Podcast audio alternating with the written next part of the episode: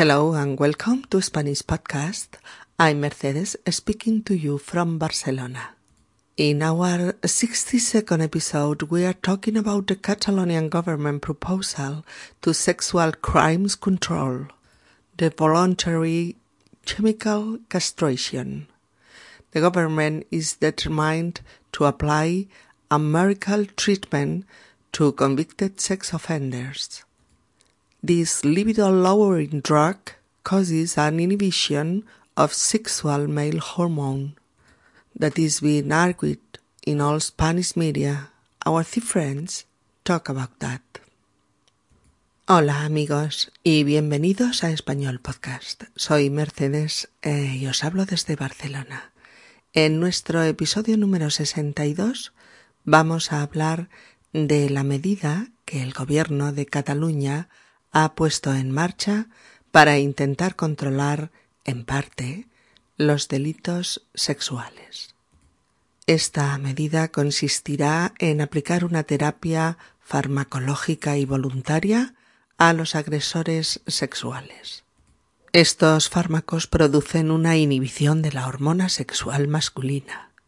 La medida está en todos los medios de comunicación. Tres de nuestras amigas hablan sobre ello. Episodio número 62. Castración química. Vamos allá. Esta mañana, Coral ha bajado al kiosco a comprar el periódico para echarle un vistazo durante el desayuno. También ha comprado croissants. Cuando sube, Alejandra ya ha puesto la cafetera y Monse está poniendo la mesa. Pilar no está, ya se ha ido a trabajar y Luisa se levantará hoy más tarde porque ayer hizo horas extras hasta la medianoche. Mirad qué noticia, chicas. A partir de ahora, el gobierno catalán podrá aplicar la castración química a presos condenados por agresión sexual. Ya era hora de que tomaran alguna medida contra esta barbarie. Muy espectacular, pero poco eficaz. Solo se aplicará bien mientras el agresor esté en la cárcel. Cuando sale, si no hay un control estricto y un seguimiento permanente, dejará de tomarlo y volverá a reincidir. Bueno, pero al menos puede dárseles la opción de un control de su agresividad, ¿no? No sé si podría llamársele auténtico control. La sexualidad es una de las cosas más complejas de la personalidad humana. No se ciñe solamente a la sexualidad genital. No, ya lo sé, pero esta medida, al menos, es un paso en el intento de solucionar algo respecto a los agresores sexuales que reinciden una y otra vez en cuanto son puestos en libertad. Hombre, la medida es legalmente impecable, en el sentido de que el sujeto en cuestión debe pedirla voluntariamente. Ah, quizás lo que no es correcto es llamarle castración química porque la palabra castración evoca la extirpación de los genitales. De hecho, la llamada castración química es el mismo tratamiento farmacológico que se da a los pacientes de cáncer de próstata.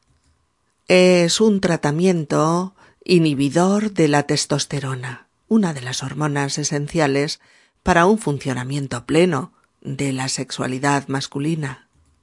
Pero incluso esto puede ser totalmente inútil si no va acompañado de otras medidas eh, terapéuticas y psicológicas específicas para ese tipo de patologías. Pues por eso digo que es un primer paso importante, porque es voluntario, es reversible y acompañado de otras medidas puede suponer un paso adelante en la terapia de los violadores. Ah, de todas formas, Insisto en que todo esto es muy complejo. El tratamiento de supresión hormonal reversible puede ayudar, pero no a eliminar el deseo de cometer este tipo de, de actos, como se está diciendo en los medios.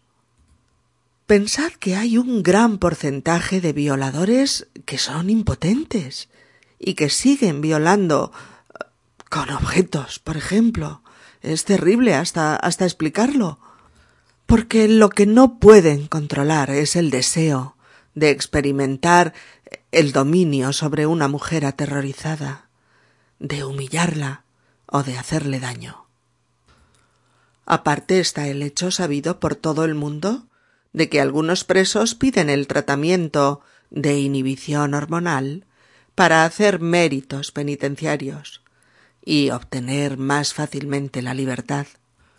No puede ser. ¡Qué retorcidos! Pero tú en qué mundo vives? No lo sé muy bien. A veces no lo sé muy bien. Oye, esta gente son enfermos. Guste o no guste, lo son. Y la patología no está solo en el órgano sexual, está fundamentalmente en la cabeza, ¿entiendes? Y la cabeza no se castra. Se trabaja con lo que hay en ella para evitar que los agresores sigan agrediendo y haciendo daño. ¿Enfermos?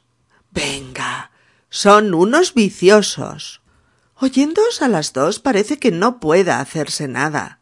Y no creo que eso sea lo mejor. Pensad, por ejemplo, en un pederasta. ¿No creéis que lo mejor sería que no saliera nunca de la cárcel? Es increíble que estemos hablando con tanto cuidado de los derechos del agresor sexual y que no hablemos ni un momento de los derechos de las víctimas. Pero, Coral, es de eso de lo que hablamos. Piensa un poco.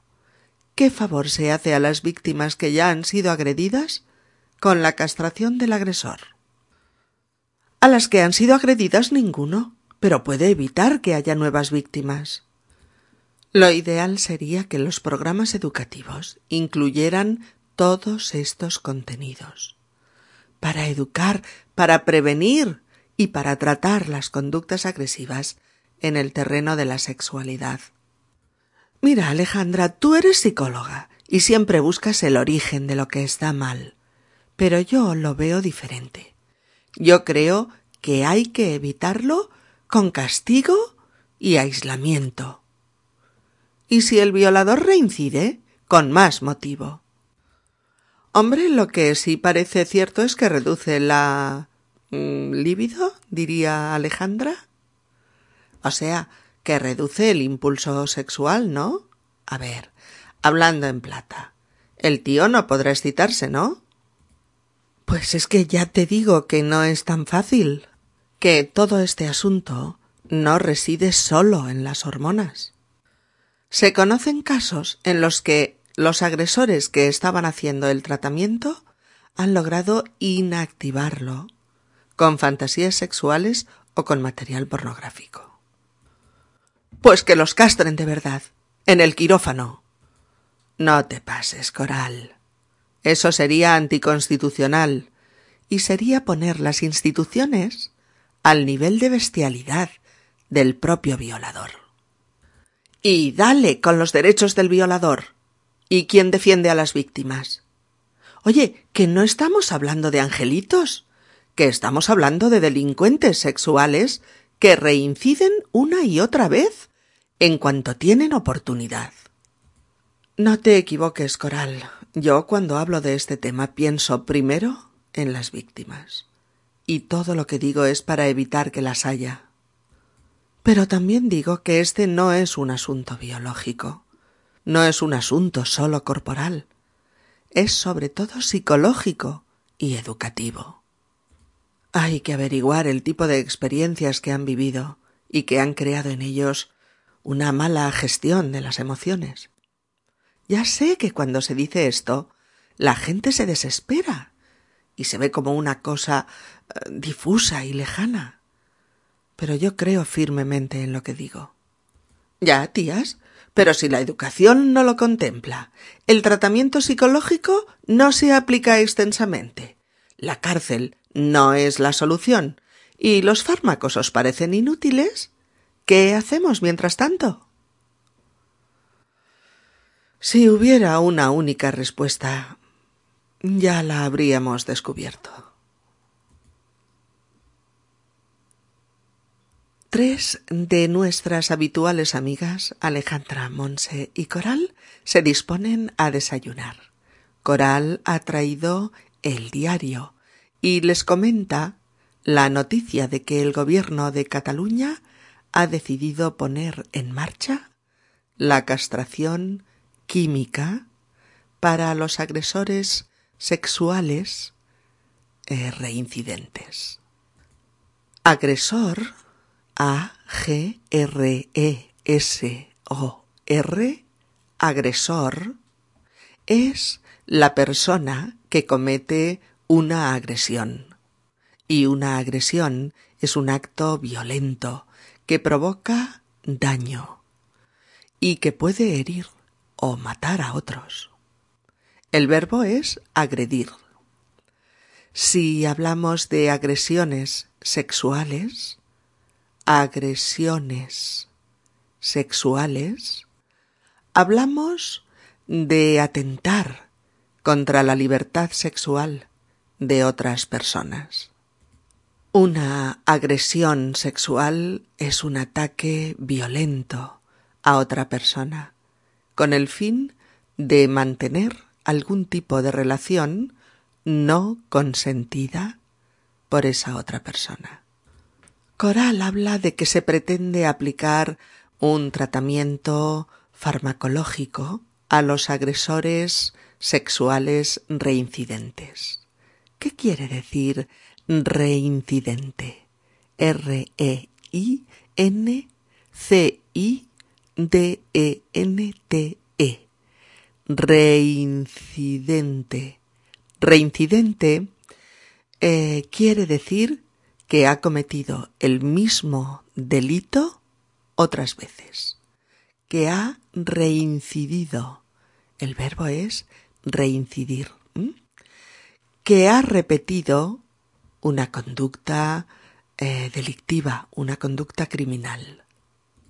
Coral les está explicando a Alejandra y a Monse que el gobierno catalán, el gobierno de la comunidad autónoma de Cataluña, una de las comunidades históricas del Estado español, va a aplicar a los presos condenados por agresión sexual y que lo pidan voluntariamente la llamada castración química. Vamos a ver, un preso, P-R-E-S-O, un preso es un prisionero, un recluso o un presidiario, alguien que está privado de libertad porque está cumpliendo una condena, una condena en un recinto cerrado, la cárcel o el presidio, del que no puede salir. Y la castración química, la castración química, se refiere al tratamiento con fármacos que puede aplicarse a los agresores sexuales reincidentes que lo pidan voluntariamente, es decir, libremente, para controlar su conducta delictiva. Coral eh, lee la noticia aliviada al ver que se toma alguna medida para controlar, dice ella, esta barbarie. Una barbarie, B-A-R, B-A-R-I-E, barbarie, es, es una atrocidad, un hecho salvaje y cruel. Sin embargo, Monse comenta que tal como se ha dado la noticia suena muy espectacular, pero que será poco eficaz, que no tendrá los efectos previstos. Monse cree que el agresor sexual solo tomará bien el fármaco mientras esté en la cárcel, pero que al salir dejará de tomarlo y volverá a agredir si no hay un control estricto y un seguimiento permanente, es decir, si no se está en contacto con el agresor y se controla, que sea constante en el tratamiento. La frase que usa Monse es solo se aplicará bien mientras el agresor esté en la cárcel. en mitad de un tema tan escabroso, tan terrible, encontramos aquí una típica frase con subjuntivo, usada con un elemento temporal, mientras. Tenemos que saber, no obstante, que en muchas ocasiones, cuando usamos eh, frases con mientras más subjuntivo, este mientras tiende a perder su valor temporal para adoptar un sentido más ligado a aspectos condicionales. Vendría a tener a veces un sentido de en tanto que o de un sí condicional. En el ejemplo del episodio cabrían los dos sentidos.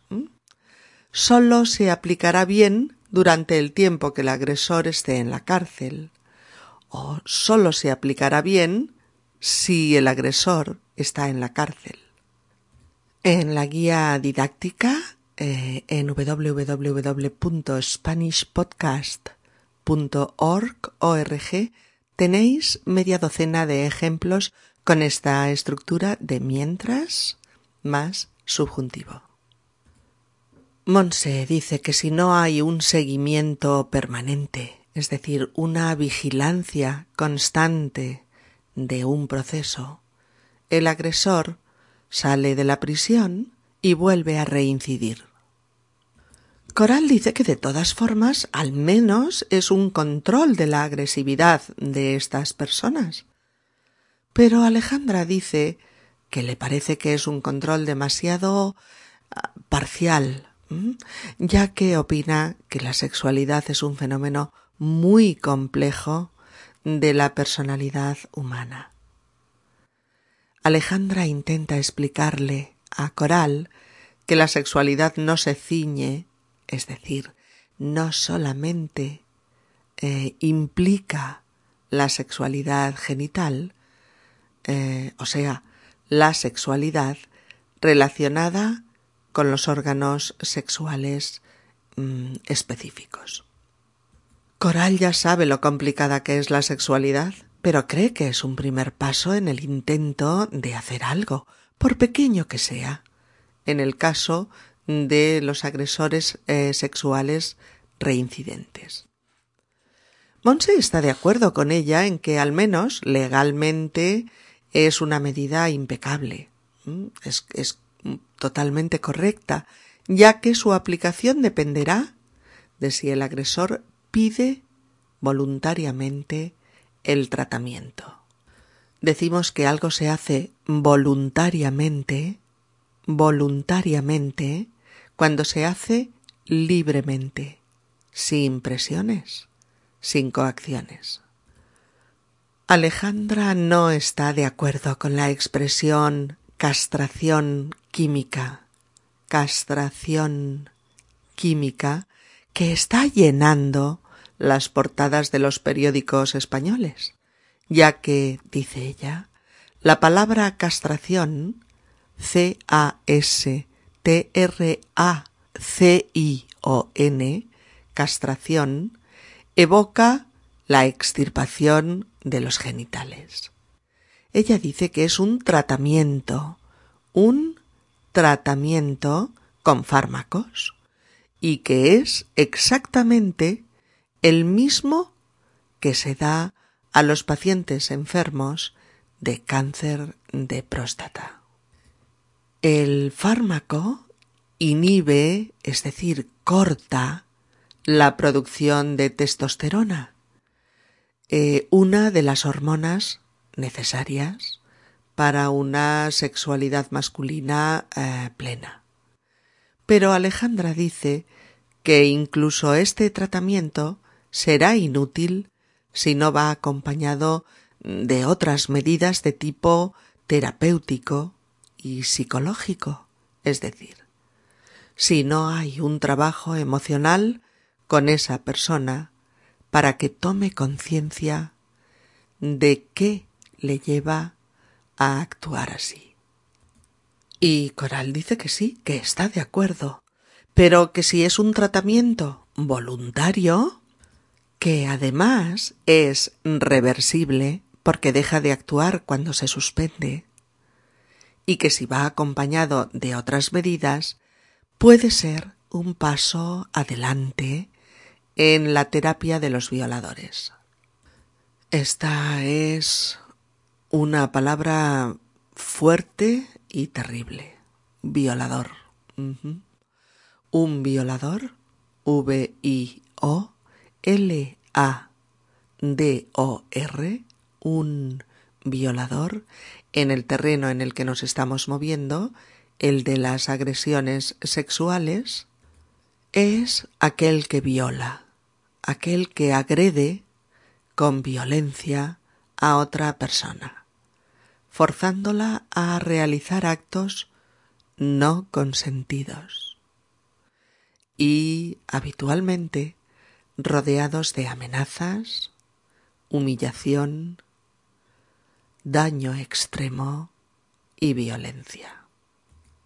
Se habla de agresor y de víctima, así como de abusos, abusos cometidos contra esta última. Alejandra duda de que al suprimir la producción de una hormona se elimine todo lo demás que empuja a un violador a abusar de una víctima. Habla del porcentaje de violadores impotentes, es decir, de los que no pueden realizar un acto sexual completo y que sin embargo siguen violando. Porque lo único que no pueden controlar es el deseo de dominar a sus víctimas. No pueden controlar su impulso de humillar a otra persona aterrorizada, muerta de angustia y de miedo, y abusar de ella. Monse alude además a que hay un hecho sabido por todo el mundo, y es que algunos presos piden este tratamiento para hacer méritos penitenciarios, es decir, para tener una valoración positiva de las autoridades de la prisión, de la cárcel, y obtener así la libertad con más facilidad. Coral dice que eso no puede ser, que qué retorcidos. Mm. Decimos que alguien es retorcido, R-E-T-O-R-C-I-D-O, retorcido, cuando muestra intenciones malévolas y oscuras. Alguien maquiavélico, hipócrita y de mente tortuosa.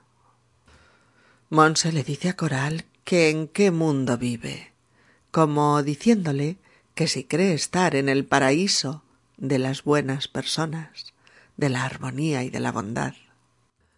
Alejandra dice que los agresores sexuales son enfermos y dice son enfermos, guste o no guste. Fijaos, guste o no guste. Una acción reduplicativa que indica que tanto en el caso de que este argumento te guste, como en el caso contrario, es decir, que no te guste, es así. Son enfermos. Se usa mucho en español para enfatizar que algo es como es, a pesar de que haya obstáculos en contra.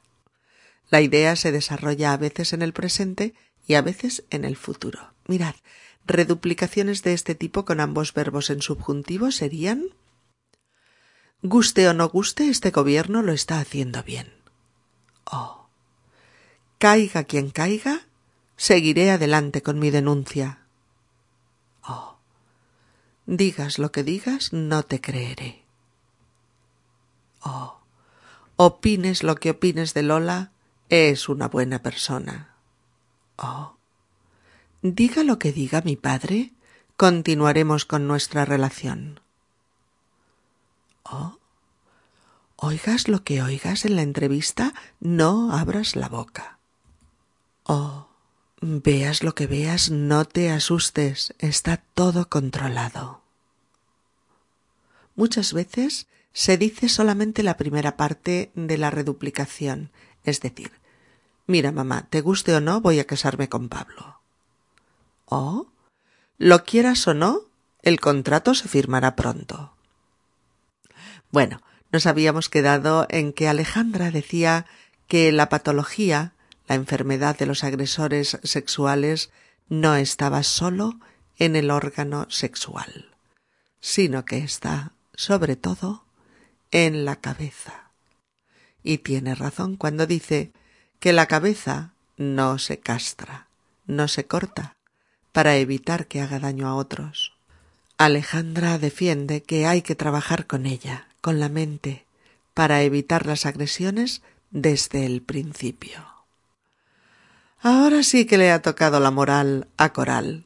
Esta se ha enfadado mucho al oír que los agresores sexuales son enfermos. Dice que de eso nada, que son unos viciosos. En un contexto como este, un individuo vicioso sería un depravado, alguien corrompido y pervertido, que tiene y practica vicios inconfesables, prácticas dañinas y perversas. Coral se enfrenta a Monse y a Alejandra y les echa en cara que oyéndolas parece que nada pueda hacerse. Oyéndoos a las dos parece que no pueda hacerse nada. Habitual uso de subjuntivo tras verbos que plantean una hipótesis. Parece que... o da la sensación de que... o podría pensarse que... Coral lo dice como dando por sentado que no es así, pero que oyendo hablar a sus amigas parece que nada pueda hacerse. La frase es parece más que más la frase eh, subordinada con subjuntivo. Coral alude a una de las modalidades más sobrecogedoras de abuso sexual, el abuso a menores la pederastia. Por eso les pide a sus amigas que piensen en un pederasta, en un agresor sexual de menores.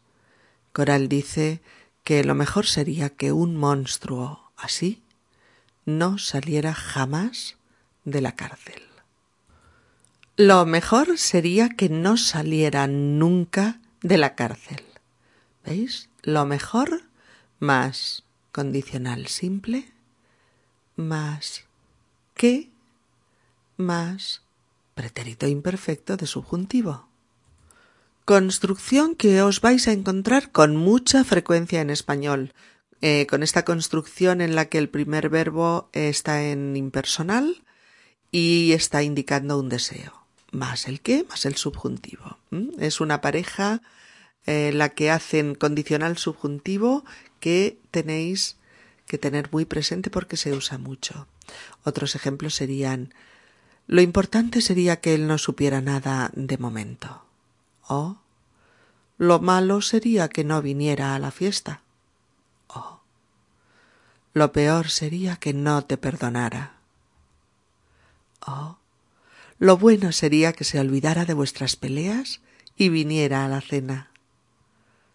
Oh, lo horrible sería que volviera a tener otro accidente. Y a continuación Coral vuelve a expresar una opinión de esta forma. Es increíble que estemos hablando con tanto cuidado de los derechos del agresor sexual y que no hablemos ni por un momento de los derechos de las víctimas. Otro tipo de frase con subjuntivo que hemos explicado en varios episodios anteriores. Alejandra intenta calmarla, haciéndola reflexionar sobre el escaso beneficio que aporta a las víctimas el hecho de que mediquen al agresor. Coral le dice que podría, no obstante, evitar nuevas víctimas. Coral le dice a Alejandra que siempre busca el origen de las cosas que están mal, pero que ella piensa diferente. Ella defiende la opción del castigo y del aislamiento. Alejandra no sabe ya cómo decirle que no es sólo una cuestión de hormonas y que incluso en algunos casos el tratamiento se ha desactivado con fantasías sexuales o con material eh, pornográfico. Coral, exasperada por los argumentos en contra de sus amigas, explota diciendo Pues que los castren de verdad, en el quirófano. Es decir, quiero que los castren físicamente, no químicamente. De nuevo, en mitad de esta violenta discusión, nos sale aquí un inocente subjuntivo. Bueno, no tan inocente, por lo que Coral está diciendo, pero que es una fórmula autónoma que expresa una petición, un deseo vehemente, eh, similar a ojalá los castren o quiero que los castren, pero que se dice sin mencionar el verbo principal. Pues que los castren. Monse le dice que eso iría contra la Constitución, contra los derechos de las personas, y Coral se revuelve de nuevo, preguntándoles quién defiende a las víctimas, y argumentando que los agresores sexuales no son angelitos, sino delincuentes, criminales. Una vez más Alejandra le explica cuál es su posición y por qué la defiende. Monse, ante las preguntas reiteradas de Coral sobre cuál es la solución, suspira y dice solamente si hubiera una única respuesta, ya la habríamos descubierto. Hasta muy pronto, amigos. Saludos desde Barcelona. Adiós.